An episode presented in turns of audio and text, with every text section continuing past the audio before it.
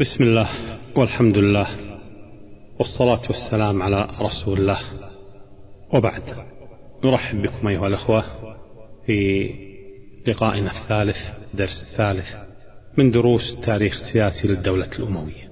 ولعلكم تذكرون أننا في الدرس الماضي، درس الثاني، تكلمنا عن تولي الخليفة الراشد الرابع علي بن أبي طالب رضي الله عنه، أمير المؤمنين، تولى الخلافة بعد مقتل خليفة الشهيد ذي النورين عثمان بن عفان رضي الله عنه. وقلنا بأن الأمور اضطربت على الخليفة علي بن أبي طالب، خليفة الراشد الرابع، وذلك أن معاوية بن أبي سفيان رضي الله عنه أمير الشام اختلف مع علي رضي الله عنه، كان يطالبه بأن يسلم له قتلة عثمان رضي الله عنه، ولكن عليا ما كان يستطيع في ذلك الوقت بسبب شراسة الثوار وقوته، وهذا أدى إلى نشوب معركة الجمل، ثم بعد ذلك حرب صفين الرهيبة، وانتهى الأمر بالتحكيم كما تعلمون. قبول علي بن أبي طالب بالتحكيم جعل جماعة من المسلمين تخرج على ولي الأمر الشرعي الخليفة الراشد الرابع علي بن أبي طالب، سموهم بالحرورية نسبة إلى بلدة حروراء بالعراق، وهم الخوارج أيها الأخوة. وهذا أدى إلى أن يتواجه معهم خليفة ويلحق بهم هزيمة ساحقة في معركة النهروان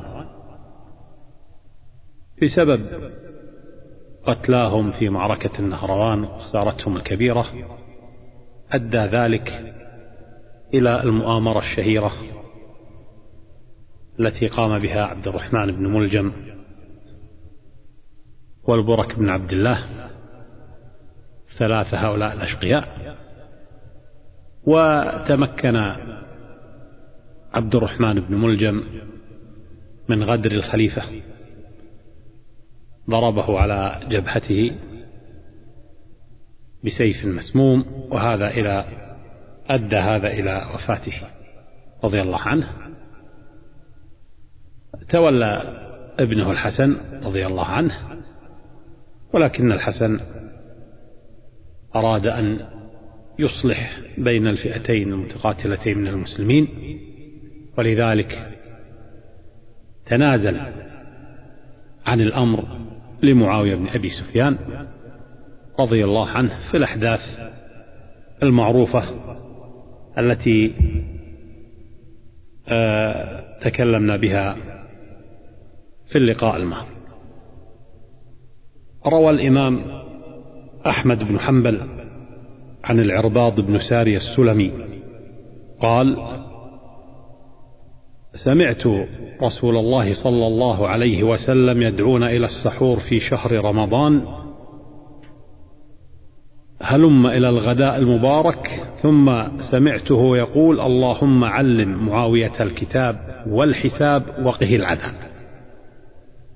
وروى الإمام أحمد في مسنده عن عبد الرحمن بن عميرة رضي الله عنه عن النبي صلى الله عليه وسلم أنه ذكر معاوية وقال: اللهم اجعله هاديا مهديا واهد به. قال ابن كثير في كتابه: سئل عبد الله بن المبارك عن معاوية فقال: ما أقول في رجل قال رسول الله صلى الله عليه وسلم: سمع الله لمن حمده، فقال خلفه: ربنا ولك الحمد.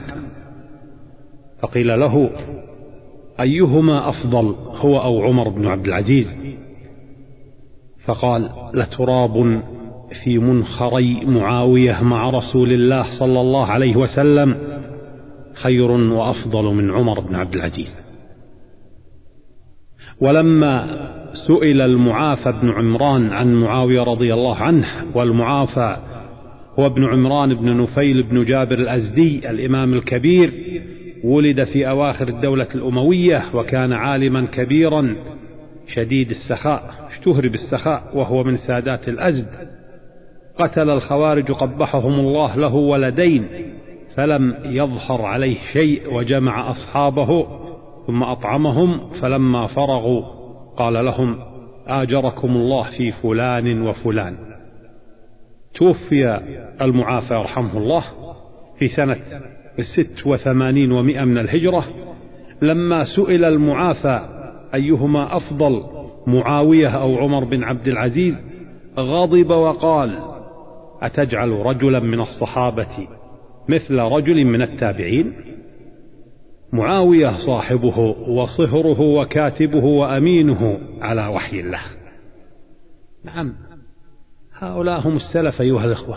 ما يأتينا رجل الآن ويتفلسف ويصنع من نفسه عالم بالتاريخ، ولا عالم في الرجال، ولا عالم في في في في الفقه والشريعة. هذا هو هدي السلف عند الكلام عن الصحابة رضوان الله عليهم، سادتنا الصحابة هؤلاء. من يأتي الآن في القرن الخامس عشر الهجري ويتكلم عن الصحابة رضوان الله عليهم؟ من أنت بالنسبة لهؤلاء؟ نعم. قال الحافظ إبراهيم بن ميسرة الطائفي المتوفى في سنة اثنتين وثلاثين ومئة: ما رأيت عمر بن عبد العزيز ضرب إنسانا قط إلا إنسانا شتم معاوية فإنه ضربه أسواطا. روى الإمام أحمد بن حنبل عن سفينة مولى رسول الله صلى الله عليه وسلم أنه قال: سمعت رسول الله صلى الله عليه وسلم يقول: الخلافة ثلاثون عاما ثم يكون بعد ذلك الملك. وفي الحديث الذي رواه الطبراني في المعجم الكبير عن معاذ بن جبل وأبي عبيدة بن الجراح رضي الله عنهما قال: قال رسول الله صلى الله عليه وسلم: إن هذا الأمر بدأ رحمة ونبوة، ثم يكون رحمة وخلافة، ثم كائنا ملكا عضوضا، ثم كائنا عتوا وجبرية وفسادا في الأرض، يستحلون الحرير والفروج والخمور، يرزقون على ذلك وينصرون حتى يلقوا الله عز وجل. نعم أيها الأخوة. قال معاوية رضي الله عنه: أنا أول الملوك. وكان عمر بن الخطاب رضي الله عنه إذا رأى معاوية قال: هذا كسر العرب. وكان عمر معجبا بمعاوية. وقال عبد الله بن عباس رضي الله عنهما: ما رأيت رجلا كان أخلق بالملك من معاوية. وقال عبد الملك بن مروان عن معاوية رضي الله عنه: ما رأيت مثله في حلمه واحتماله. نعم. انظروا ماذا قال عنه الصحابي الجليل عمرو بن العاص رضي الله عنه، قال: احذروا قرم قريش وابن كريمها، من يضحك عند الغضب ولا ينام إلا على الرضا، ويتناول ما فوقه من تحته. وقال عنه عبد الله بن عباس رضي الله عنه: كان حلمه قاهرا لغضبه، وجوده غالبا على منعه، يصل ولا يقطع، ويجمع ولا يفرق. قال معاوية رضي الله عنه عن نفسه يتكلم يقول: لو أن بيني وبين الناس شعرة ما انقطعت أبدا. قيل له: وكيف ذلك؟ قال: كنت إذا مدوها أرخيتها، وإذا أرخوها مددتها. نعم، هذا معاوية. معاوية أيها الأخوة كان طويلا أبيضا جميلا، أبيض الرأس واللحية، ولذلك كان يخطبهما بالحناء والكتم. أسلم مع أبيه يوم فتح مكة، وكان رضي الله عنه من المؤلفة قلوبهم، وكان يكتب الوحي لما ينزل على رسول الله صلى الله عليه وسلم مع غيره من كتاب الوحي رضي الله عنه. ومن المعروف أن عدد كتاب الوحي أكثر من أربعين كاتبا، منهم عثمان وعلي وأبي بن كعب وزيد بن ثابت رضي الله عنه. وكان معاوية مع أخيه من أبيه يزيد بن أبي سفيان رضي الله عنه في الشام، وكان يزيد أميرا على الشام، فلما مات نصب عمر معاوية مكانه على الشام، فكتب إليه أبو سفيان أبوه، انظروا هذه كلمة مهمة، كتب إلى ابنه معاوية في الشام قال له يا بني إن هؤلاء الرهط من المهاجرين سبقونا وتأخرنا، فرفعهم سبقهم وقدمهم عند الله وعند رسوله، وقصر بنا تأخيرنا، فصاروا قادة وسادة وصرنا أتباعا، وقد ولوك جسيما من أمورهم، فلا تخالفهم فإنك تجري إلى أمد فنافس، فإن بلغته أورثته عقبك. نعم، كلمة عجيبة من أبي سفيان رضي الله عنه. وفي سنة سبع وعشرين افتتح المسلمون جزيرة قبرص، فتحها معاوية بن أبي سفيان رضي الله عنه، ركب البحر بجيش كبير، وكان من ضمن من كان معه الصحابي الجليل عبادة بن الصامت، وزوجته الصحابية الجليلة أم حرام بنت ملحان رضي الله عنهما. وعبادة هو عبادة بن الصامت ابن قيس الأنصاري الخزرجي، شهد العقبة الأولى والثانية، وشهد بدرا، والمشاهد كلها شهدها مع الرسول صلى الله عليه وسلم. توفي عبادة بن الصامت في سنة أربع وثلاثين.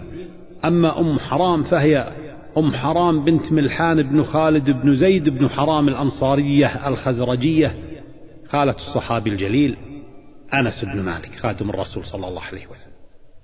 نعم، روى الإمام البخاري في صحيحه عن أنس بن مالك رضي الله عنه قال كان رسول الله صلى الله عليه وسلم إذا ذهب إلى قباء يدخل على أم حرام بنت ملحان فتطعمه، وكانت تحت عبادة بن الصامت، فدخل يوما فأطعمته، فنام رسول الله صلى الله عليه وسلم ثم استيقظ يضحك. قالت ما يضحكك يا رسول الله؟ فقال ناس من أمتي عرضوا علي غزاة في سبيل الله يركبون ثبج هذا البحر ملوكا على الأسرة، أو مثل الملوك على الأسرة، فقالت ادعو الله أن يجعلني منهم، فدعا ثم وضع رأسه فنام ثم استيقظ يضحك. فقالت ما يضحكك يا رسول الله؟ قال ناس من أمتي عرضوا علي غزاة في سبيل الله يركبون ثبج هذا البحر ملوكا على الأسرة، أو مثل الملوك على الأسرة، فقالت ادعو الله أن يجعلني منهم، قال أنت من الأولين. فركبت البحر زمان معاوية، فصرعت عن دابتها حين خرجت من البحر فهلكت. هذا هو فتح قبرص الذي بشر به الرسول صلى الله عليه وسلم، وهو الذي توفيت به أم ملحان رضي الله عنها. أما الذين عرضوا على الرسول صلى الله عليه وسلم لما رآهم في منامه فهم الذين غزوا القسطنطينية في سنة تسع وأربعين في خلافة معاوية، وكان أميرهم هو يزيد بن معاوية. في الحديث الذي رواه الإمام البخاري أيضا في صحيحه أن عمير بن الأسود العنسي أتى عبادة بن الصامت وهو نازل في ساحة حمص، وهو في بناء له ومعه أم حرام. قال عمير فحدثتنا أم حرام أنها سمعت النبي صلى الله عليه وسلم يقول أول جيش من أمتي يغزون البحر قد أوجبوا. قالت أم حرام قلت يا رسول الله أنا فيهم؟ قال أنت فيهم. ثم قال النبي صلى الله عليه وسلم أول جيش من أمتي يغزون مدينة قيصر مغفور لهم، فقلت أنا فيهم يا رسول الله؟ قال لا. نعم، إذن أيها الإخوة، بمبايعة معاوية بن أبي سفيان رضي الله عنه هدأت الفتنة، وسمي هذا العام بعام الجماعة، وبما أننا نتكلم في هذه الدروس عن التاريخ السياسي للدولة الأموية، وبما أننا قد وصلنا في الحديث إلى عام الجماعة، نريد أن نتكلم وباختصار شديد وبعيدا عن الآراء المختلفة، نريد أن نتكلم عن الإمامة أو الخلافة وعن البيعة. يعني بما أننا نتكلم في هذا المجال نريد أن نتكلم عن هذه المفاهيم، بها طبعا الكثير من الآراء، لكن يعني نتكلم بما يعني تيسر لنا. نحن هنا نتكلم أيها الأخوة عن الإمامة، إمامة المسلمين عند أهل السنة والجماعة. الإمامة كما قال الفقيه الشافعي الكبير علي بن محمد بن حبيب الذي يعرف بالماوردي المتوفى في سنة خمسين وأربعمائة من الهجرة، قال في كتابه المسمى بالأحكام السلطانية، قال عن الإمامة: هي خلافة النبوة في حراسة الدين وسياسة الدنيا. وعلى ذلك تكون الخلافة كما عرفها جمهور العلماء بأنها الرئاسة العامة في أمور الدين والدنيا نيابة عن الرسول صلى الله عليه وسلم.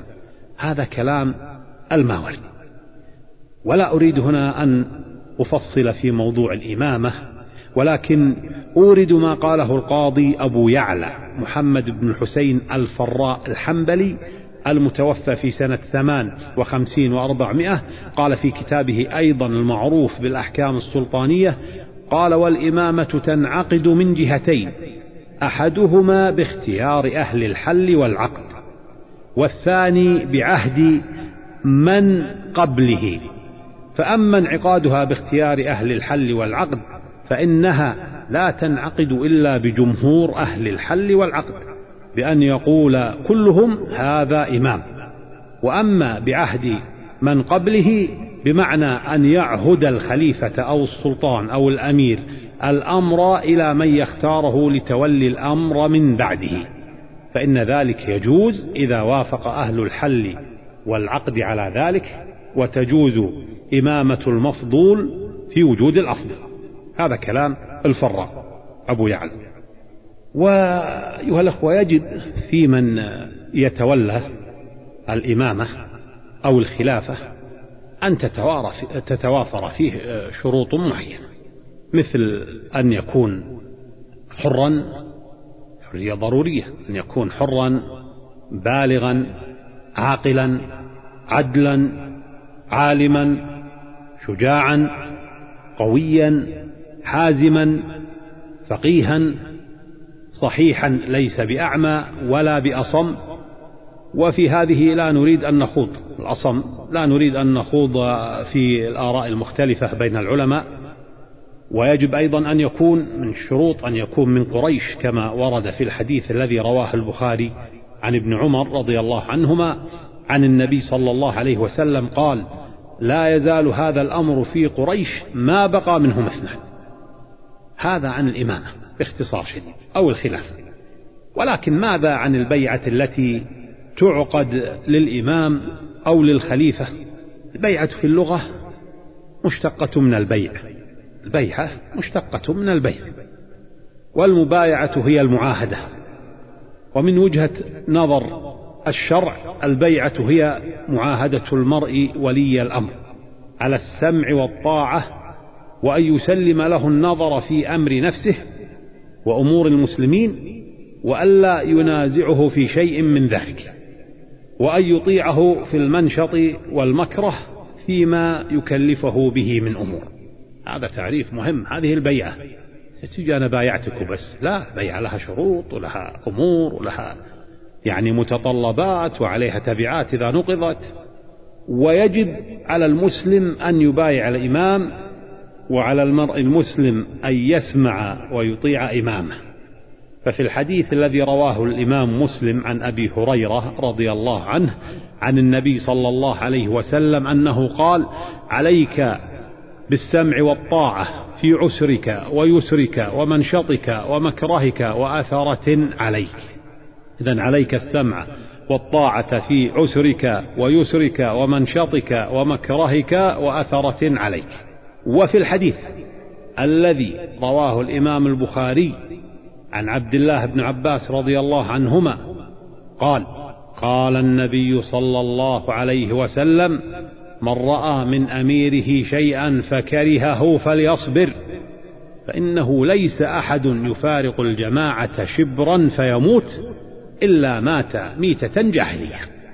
هذه حديث أيها الأخوة شرع، مو على كيفك، هذا شيء نتبعه شرع. وفي الحديث إذن هذا حديث ابن عباس واضح، الذي رواه الإمام البخاري واضح. وأيضا من يبايع يجب عليه طاعة الإمام وتحرم عليه معصيته، إلا إذا أمر الإمام بمعصية. ويحرم عليه نقض البيعة، من يبايع يحرم عليه نقض البيعة إلا إذا صدر من الإمام ما يوجب نقض البيعة. وفي الحديث الذي رواه الإمام مسلم في صحيحه عن أبي هريرة رضي الله عنه قال: قال النبي صلى الله عليه وسلم: من خرج من الطاعة وفارق الجماعة فمات مات ميتة جاهلية، ومن قاتل تحت راية عمية يغضب لعصبة أو يدعو إلى عصبة أو ينصر عصبة فقتل فقتلة جاهلية، ومن خرج على أمتي يضرب برها وفاجرها ولا يتحاشى من مؤمنها ولا يفي لذي عهد عهده فليس مني ولست منه. وفي الحديث أيضا الذي رواه الإمام مسلم عن عبد الله بن عمر رضي الله عنه عن الرسول صلى الله عليه وسلم قال: من خلع يدا لقى الله يوم القيامة ولا حجة له، ومن مات وليس في عنقه بيعة مات ميتة جاهلية. وفي الحديث الذي رواه الإمام البخاري عن ابن عمر عن الرسول صلى الله عليه وسلم قال: لكل غادر لواء ينصب بغدرته يوم القيامة. نعم.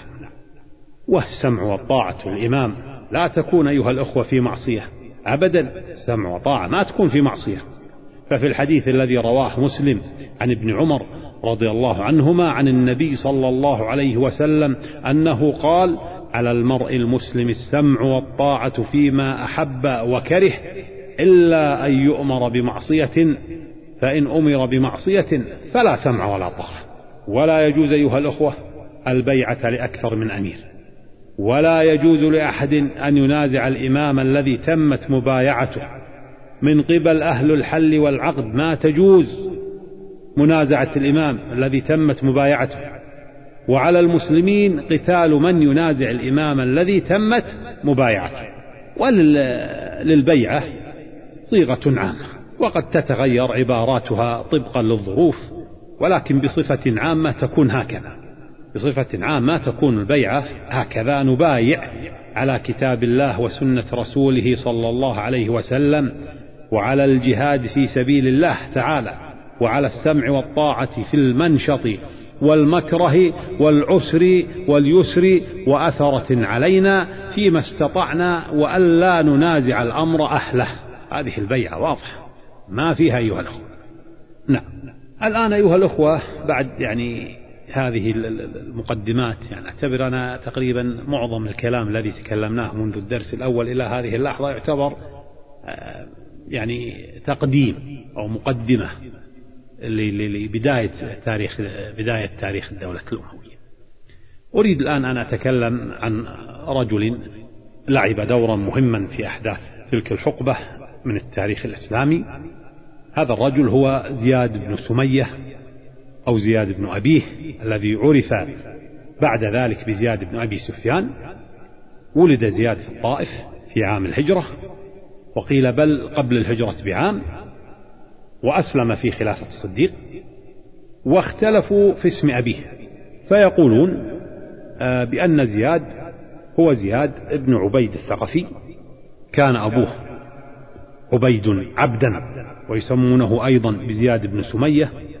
أمه سمية جارية الحارث بن كلد الثقفي الطبيب المشهور. واشترى زياد أباه عبيدا وأعتقه بعد ذلك. قدم زياد على عمر بن الخطاب رضي الله عنه يبشره بأحد الفتوح، فطلب منه عمر أن يخطب بالناس، فخطب خطبة عصماء. فقال عمرو بن العاص رضي الله عنه: لو كان هذا الفتى قرشيا لساق العرب بعصاه. فقال أبو سفيان: والله إني لأعرف الذي وضعه في رحم أمه. فقال علي بن أبي طالب رضي الله عنه: ومن هو يا أبا سفيان؟ قال: أنا. فقال علي: مهلا، فلو سمعها عمر لكان سريعا إليك، يعني له شأن معك، حاسبك على هذا الكلام. وكتب مرة علي بن أبي طالب رضي الله عنه إلى زياد عندما كان زياد في فارس: إنما وليتك وأنت عندي أهل لذلك، ولن تدرك ما تريد إلا بالصبر واليقين، وإنما كانت من أبي سفيان وإنما كانت من أبي سفيان فلتة زمن عمر. هذه الكلمة اللي قالها أبو سفيان: وإنما كانت من أبي سفيان فلتة زمن عمر، لا تستحق نسبا ولا ميراثا، وإن معاوية يأتي المرأة من بين يديه ومن خلفه فاحذره والسلام. هذا يعني مقدمة عن عن يعني زياد ونسب. وكان زياد من دهاة الرجال، وكان كاتبا متمكنا، كتب لأبي موسى الأشعري وللمغيرة بن شعبة ولعبد الله بن عباس رضي الله عنهم. وزياد أخ لأبي بكره رضي الله عنه من الأم، وكان زياد من أنصار علي بن أبي طالب رضي الله عنه. وكان علي بعثه لقتال أكراد خرجوا في فارس، فأوقع بهم زياد وأقام في قلعة في إصطخر نسبت إليه، فهي قلعة زيح. لما تم الصلح بين الحسن ومعاوية رضي الله عنهما، أرسل معاوية قائده بسر بن أبي أرطاة. بسر بن أبي أرطاة هذا بسر بن أبي أرطاة من بني معيس بن عامر بن لؤي القرشيين. إذن بسر بن أبي أرطاة من بني معيس بن عامر بن لؤي وهو قرشي، ولست متأكدا من صحبة بسر القرشيين. إذن بسر بن أبي أرطاة من بني معيس بن عامر بن لؤي وهو قرشي، ولست متأكدا من صحبة بسر. حاولت أبحث فما تأكدت هل هو صحابي أم لا. الإمام أحمد ويحيى بن معين يقولان بأنه لم يسمع من الرسول صلى الله عليه وسلم. معاوية رضي الله عنه بعث بسر بن أبي أرطاة على رأس جيش إلى البصرة، أمره بأن يقبض على بني زياد، وذلك حتى يستخلص أموالا كانت لبيت مال المسلمين عند زياد الذي كان يقيم بعيدا في إصطخر. في البصرة قبض بسر بن أبي أرطاة. وبسر هذا بالمناسبة من الجبابرة القساة، قبض على عبد الرحمن بن أبي بكره وعلى عبيد الله وعباد بن زياد. وأراد بسر أن يقتلهم، ولكن أبو بكر استمهل بسر أسبوعا. لماذا؟ حتى يذهب إلى معاوية في في دمشق في الشام، فأمهله بسر أسبوعا ذاهبا آيبا، وإلا فإنه سوف يقتلهم. فجد كما يقولون أبو بكرة بالمسير، اشتد بالمسير، وقالوا بأنه قتل دابتين تحته من شدة السير ما يتوقف، يعني اشتد في مسيره. ولما وصل إلى معاوية طلب منه أبو بكر أن يعطي زيادا أخاه الأمان، وأن يكتب إلى بسر بإطلاق سراح من بيده، فكتب معاوية إلى بسر بذلك، وقال لأبي بكر: أعطي أخاك الأمان على أن يسلم ما عنده من أموال. ووصل أبو بكر إلى البصرة قبيل غروب اليوم السابع، واستطاع بفضل الله أن يستنقذ الأسرة. نعم. في سنة اثنتين وأربعين كتب معاوية إلى زياد بالقدوم عليه، وكان أبو بكر قد حث أخاه زياد على الدخول في طاعة الخليفة.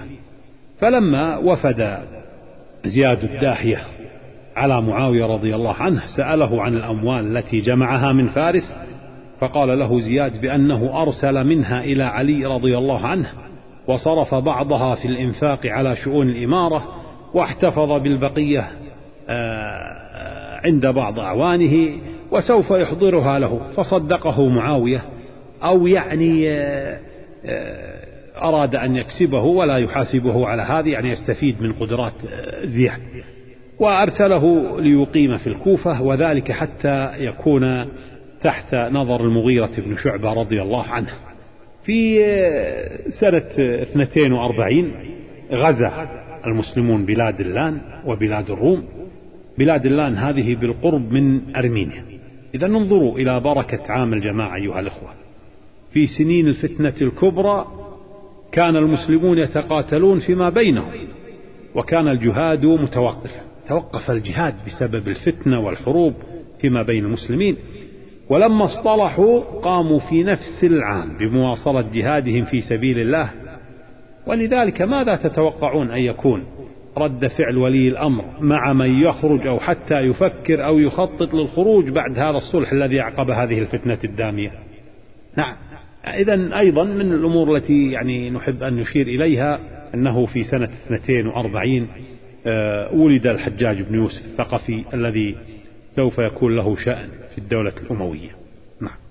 إذن قلنا بأن الخليفة علي بن أبي طالب رضي الله عنه، وقبل أن ينشب القتال في معركة النهروان، دفع إذا تذكرون من من الدرس الماضي قلنا بأنه قبل أن ينشب القتال دفع براية الأمان إلى الصحابي الجليل أبي أيوب الأنصاري رضي الله عنه، فتوجه أبو أيوب إلى الخوارج وقال لهم: من جاء إلى هذه الراية منكم ممن لم يقتل ولم يستعرض فهو آمن، ومن انصرف منكم إلى الكوفة أو المدائن فهو آمن.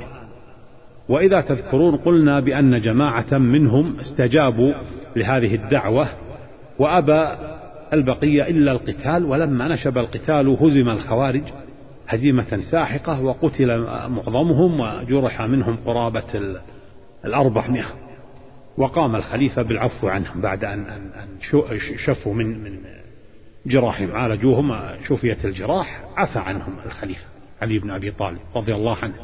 الخوارج الذين استجابوا لدعوة الأمان وجرح الخوارج في النهروان الذين شفوا من جراحهم، وهم كما قلنا قرابة الأربعمائة هؤلاء الجرحى، لما اصطلح المسلمون في عام الجماعة وآل الأمر إلى معاوية بن أبي سفيان رضي الله عنه، حركتهم نفوسهم المريضة للقيام بالفتنة والخروج على الخليفة، فابتدأ رؤوسهم بالنجوى، هذه البداية النجوى، ثم أخذوا يجتمعون في اجتماعات سرية، وأمروا عليهم أميرا لقبوه بأمير المؤمنين، وهو المستورد بن علفة. المستورد بن علفة ابن الفريش التيمي. إذن المستورد بن علفة ابن الفريش التيمي من تيم الرباب، وكان ذلك في الكوفة. واتفقوا أن يكون خروجهم في شعبان من سنة ثلاث وأربعين. كان أمير الكوفة في ذلك الوقت هو المغيرة بن شعبة الثقفي رضي الله عنه. فلما وصلته أخبارهم خطب في الناس وحذرهم، وكان مما قال لهم: وأيم الله لقد خشيت ألا أجد بدا من أن يعصب الحليم التقي بذنب السفيه الجاهل، فكفوا أيها الناس سفهاءكم قبل أن يشمل البلاء عوامكم، وقد ذكر لي أن رجالا منكم يريدون أن يظهروا في مصر بالشقاق والخلاف، وأيم الله لا يخرجون في حي من أحياء العرب في هذا المصر إلا أبتهم وجعلتهم نكالا لمن بعدهم، فقد قمت هذا المقام إرادة الحجة والإعذار. خطبهم هذه خطبة إعذار، حتى إذا إذا إذا تصرف بعد ذلك لا أحد يلوم. ثار الخوارج بقيادة المستورد بن علفة تيمي، وكانوا قرابة ثلاثمائة رجل، ونزلوا في المذار. والمذار هي مدينة ميسان الواقعة على نهر دجلة، سميت بالمذار لفساد تربتها. فانتدب لهم المغيرة بن شعبة الناس لقتالهم، وأمر على الجيش معقل بن قيس الرياحي التميمي، وكان الذين معه يقدرون بثلاثة آلاف رجل. وانظروا إلى وصية الصحابي الجليل المغيرة بن شعبة رضي الله عنه إلى أمير الجيش معقل بن قيس الرياحي، ماذا أوصاه؟ قال له: يا معقل، إني قد بعثت معك فرسان أهل مصر فسر إلى هذه العصابة المارقة الذين فارقوا جماعتنا وشهدوا عليها بالكفر، فادعهم إلى التوبة وإلى الدخول في الجماعة، فإن فعلوا فاقبل منهم واكفف عنهم، وإنهم لم يفعلوا فناجزهم واستعن بالله عليه. أشك أنها طبعا وصية عظيمة من هذا الصحابي الجليل. وفي أثناء مطاردة معقل بن قيس للخوارج مر الخوارج بالمدائن، وكان أميرها سماك بن عبيد العبسي، فأرسل له المستورد كتابا جاء فيه، أنا هنا طبعا أذكر لكم هذه التفاصيل حتى تعرفون من هم الخوارج. أيوة له. ماذا جاء في الكتاب؟ يقول له: من عبد الله المستورد أمير المؤمنين إلى سماك بن عبيد، أما بعد فقد نقمنا على قومنا الجور في الأحكام وتعطيل الحدود والاستئثار بالسيء، وأنا أدعوك إلى كتاب الله عز وجل وسنة نبيه صلى الله عليه وسلم وولاية أبي بكر وعمر رضوان الله عليهما، والبراءة من عثمان وعلي، لإحداثهما في الدين وتركهما حكم الكتاب، فإن تقبل فقد أدركت رشدك، وإلا تقبل فقد بالغنا في الإعذار إليك وقد آذناك بحرب فنبذنا إليك على سواء، إن الله لا يحب الخائنين. هذا كلام يعني على كل. اشتبك معقل بن قيس مع الخوارج في قتال شرس، وكان الخوارج قبحهم الله يقاتلون ببسالة عجيبة. وفي تلك الأثناء وصلت الأخبار بقرب وصول جيش من البصرة قوامه ثلاثة آلاف رجل، بعثه أمير البصرة عبد الله بن عامر بن كريز العبشمي القرشي رضي الله عنه، وعلى رأس هذا الجيش شريك بن الأعور بن الحارث بن عبد يغوث من بني الحارث بن كعب المدحجيين. ولكن هذا الجيش لم يشارك في القتال، لأن الخوارج انسحبوا من المذار من دون أن يشعر بهم أحد، وكذلك لم يلحقوا بالخوارج وأبوا قتالهم، وقالوا إن في جيش الكوفة كفاية. هذا شريك قال إن في جيش الكوفة كفاية، الخوارج انسحبوا والناس تريد السلام.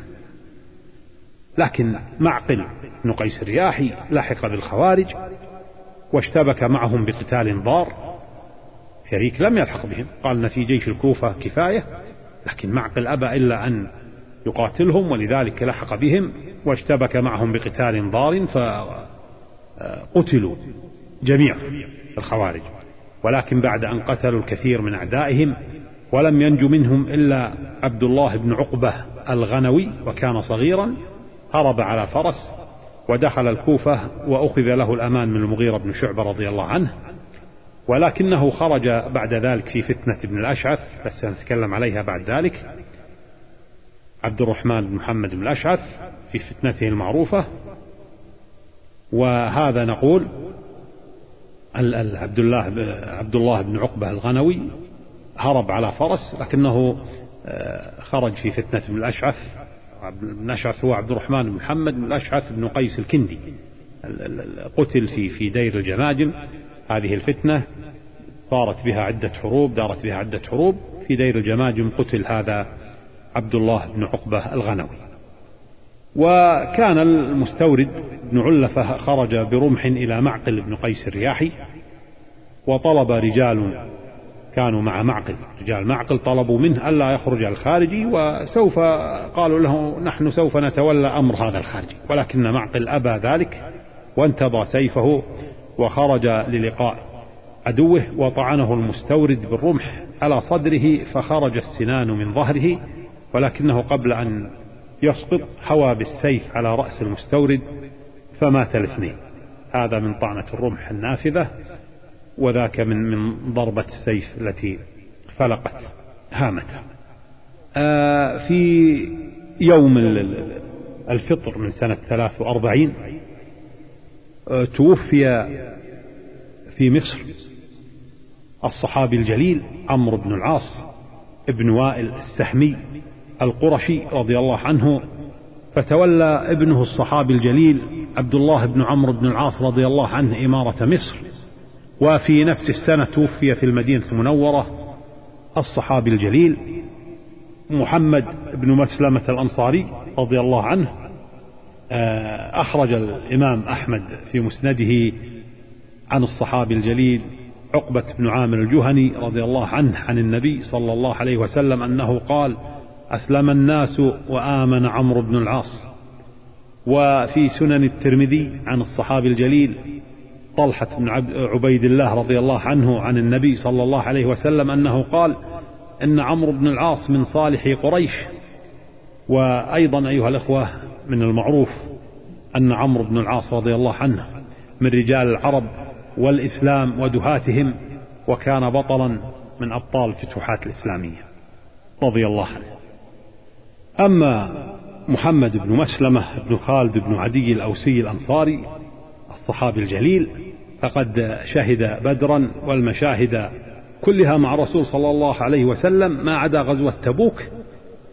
لماذا لم يشهد غزوة تبوك؟ لأن النبي صلى الله عليه وسلم تخلفه على المدينة، وكان محمد بن مسلمة رضي الله عنه من الذين اعتزلوا الفتنة الفتنة الكبرى، اعتزلها لم يشارك بها، واتخذ سيفا من خشب وقال: بذلك أمرني رسول الله. نعم.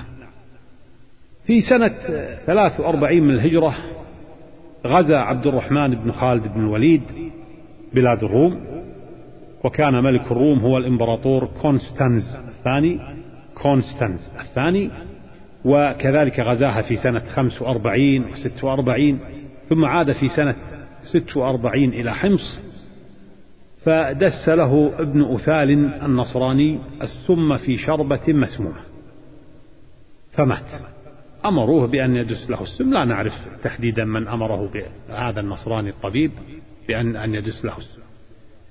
وفي مرة، هذه رواية يعني بها طرافة وبها، في مرة قدم خالد بن عبد الرحمن ابن خالد بن الوليد إلى المدينة المنورة، فجلس يوما عند عروة بن الزبير بن العوام، وكان عروة كفيفا، فسلم عليه فقال له عروة: من أنت؟ فقال له: أنا خالد بن عبد الرحمن بن خالد بن الوليد. فقال له عروة: ما فعل ابن أثال؟ فقام خالد وسار من فوره إلى حمص وتربص بابن أثال، فلما رآه ضربه بالسيف فقتله، فأخذوه إلى معاوية رضي الله عنه فحبسه أياما وأغرمه ديته ولم يقده منه.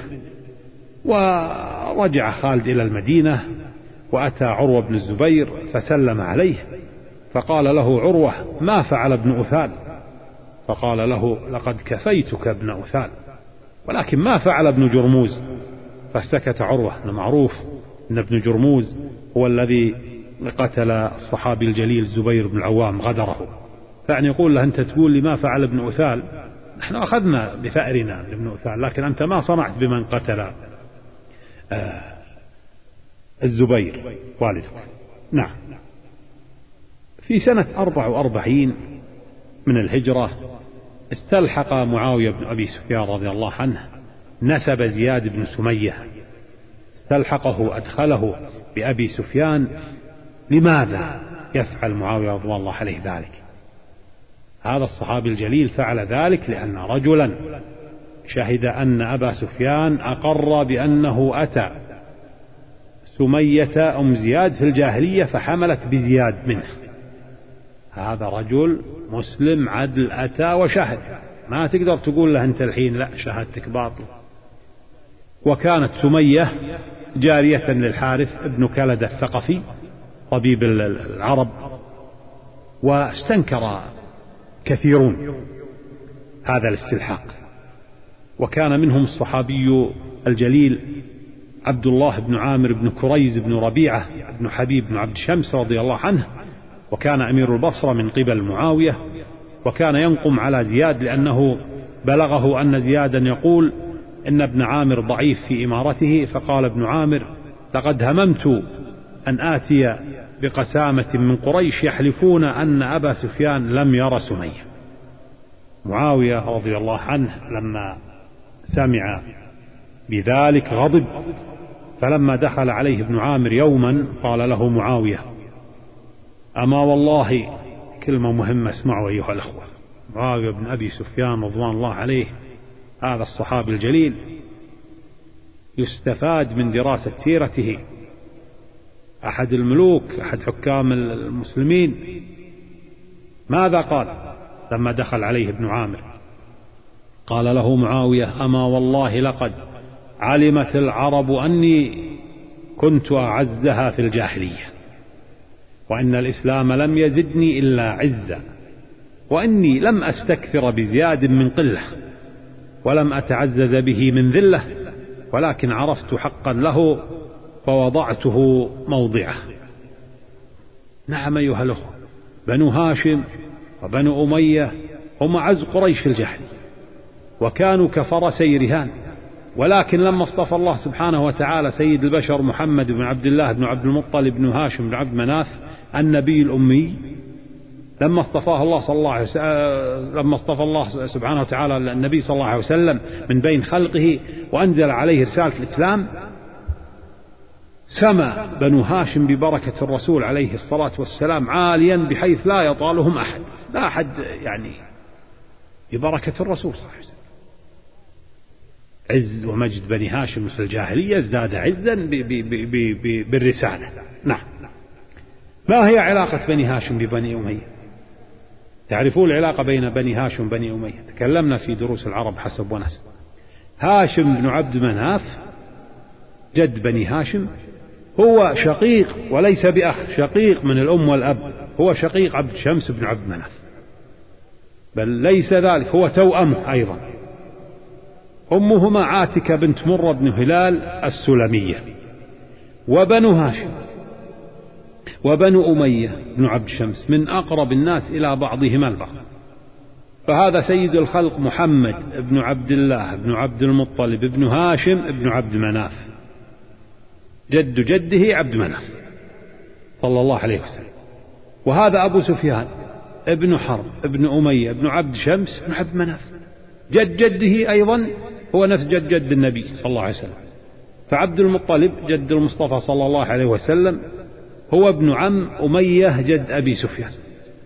ولما سأل رجل الإمام الشعبي يوما عن بني هاشم وبني أمية، والشعبي كما تعرفون هو الإمام الكوفي الكبير عامر بن شراحيل الشعبي الحمداني، توفي في سنة أربع ومئة في سنة أربع بعد المئة الهجرة.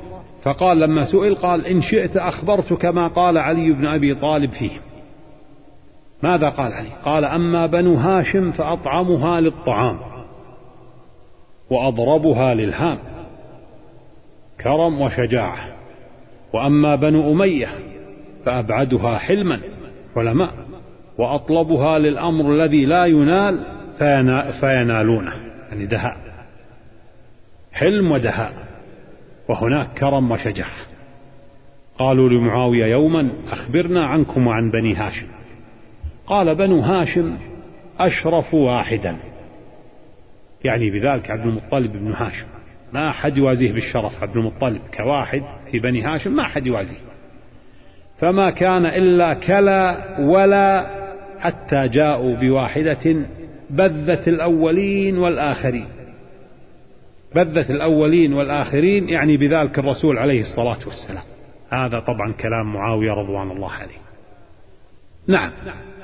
وأيضا في نفس هذا المعنى قيل لمعاوية رضي الله عنه: أيكم كان أشرف، أنتم أم بني هاشم؟ قال: كنا أكثر أشرافا، بالكثرة نحن أكثر أشرافا، وكانوا هم أشرف فيهم، واحد لم يكن في بني عبد مناف مثل هاشم، نحن أكثر أشرافا، لكن من يأتينا بمثل هاشم؟ وواحد لكن هو الأشرف. فلما هلك كنا أكثر عددا وأكثر أشرافا، وكان فيهم عبد المطلب لم يكن فينا مثله، فلما مات صرنا أكثر عددا وأكثر أشرافا، ولم يكن فيهم واحد كواحدنا، هذا حقيقة، فلم يكن إلا كقرار العين، حتى قالوا منا نبي، فجاء نبي لم يسمع الأولون والآخرون بمثله، محمد صلى الله عليه وسلم. فمن يدرك هذه الفضيلة وهذا الشرف؟ أشد كلمة عظيمة معاوية رضي الله عنه.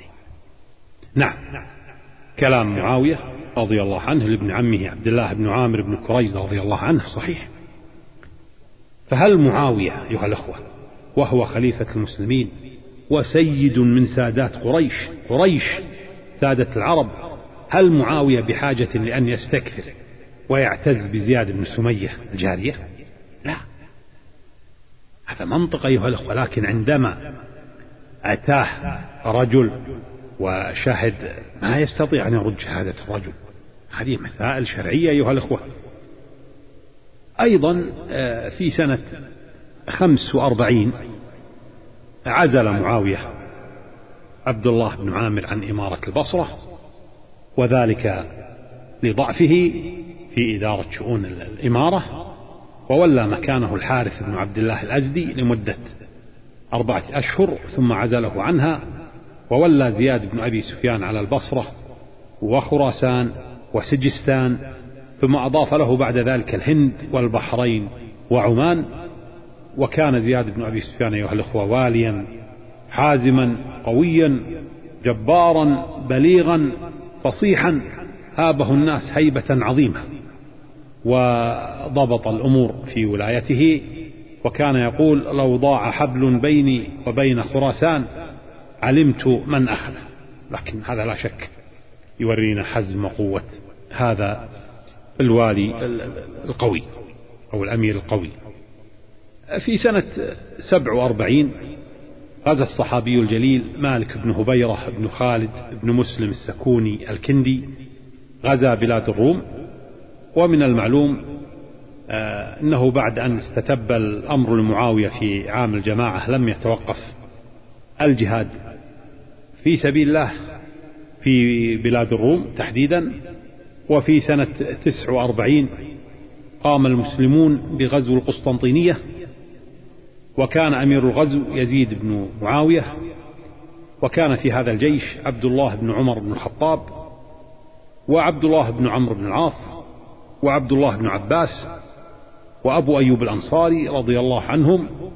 وكان ملك الروم في تلك الفترة أيها الأخوة هو الإمبراطور البيزنطي قسطنطين الثالث الذي تولى الحكم بعد الإمبراطور كونستانز الثاني الذي سبق وتكلمنا عنه.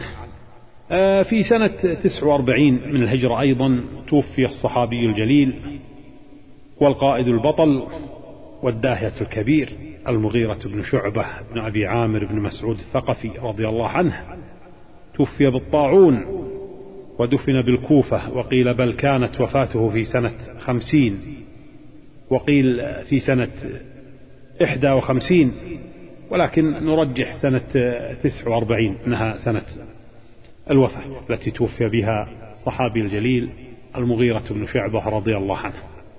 ومن المعروف أن المغيرة بن شعبة رضي الله عنه أسلم في عام الخندق وشهد الحديبية وبايع بيعة الرضوان وجاهد في حروب الردة في اليمامة وفي فتوحات الشام، وحارب في اليرموك وفي فتوحات العراق وفارس، وقاتل في القادسية، وكان قد اعتزل الفتنة.